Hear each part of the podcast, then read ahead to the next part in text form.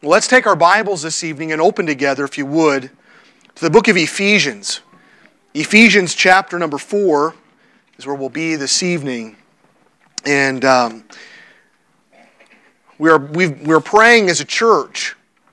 Does everybody have one of these inserts from the bulletin?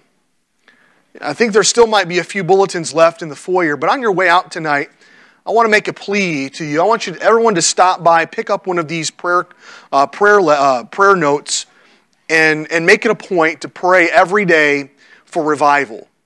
Uh, God, God desires to do a work in and through our hearts and our lives. I'm, I'm convinced of it. In our greatest need, uh, of course, we look around we see all the heartache, all the chaos in the world. And the greatest need we have is our need for Jesus Christ.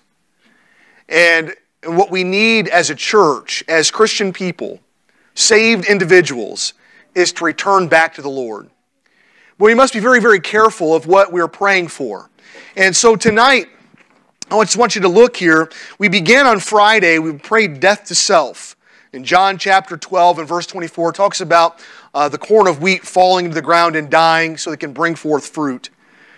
And on, on Saturday, we prayed concerning uh, that God would help us be obedient.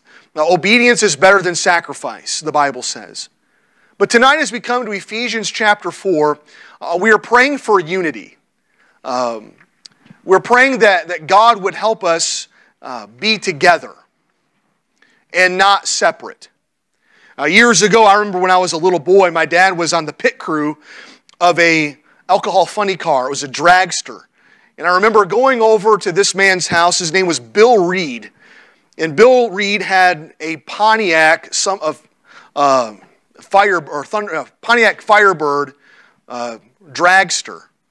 And I remember watching my dad help this man build this alcohol funny car.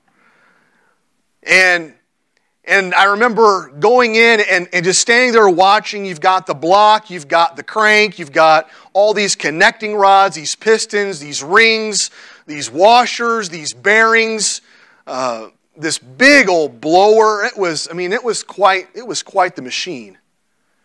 I remember the first time that they fired it up. It didn't sound very good. It was loud. It was really, really loud.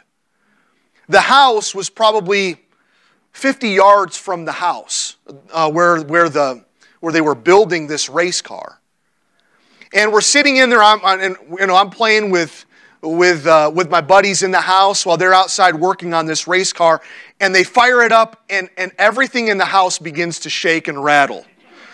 And we go in the kitchen, and all the glass, all the, all the, all the glasses are shaking, uh, in, in the cupboards, and all, all the dishes are rattling, and it was quite, it was quite a machine. And they, would, they began to tune it. They began to, to set the timing and, and make sure everything was running uh, in sync. And Christians, that's what we need today. We need to be together. We need to be running in unity, running in sync. Because Every one of us in here are part of the body of Christ. And, and if, if our bodies aren't functioning correctly, physically speaking, there's, there's great, uh, there's great con- health concerns, isn't there? There's health problems. And, and as far as the, as the local church, if we're not running unified, if our timing is off, if anything is out of rhythm or if anything is, is out of place if, if anything is just is off just ever so much the whole body feels and suffers the consequences of that.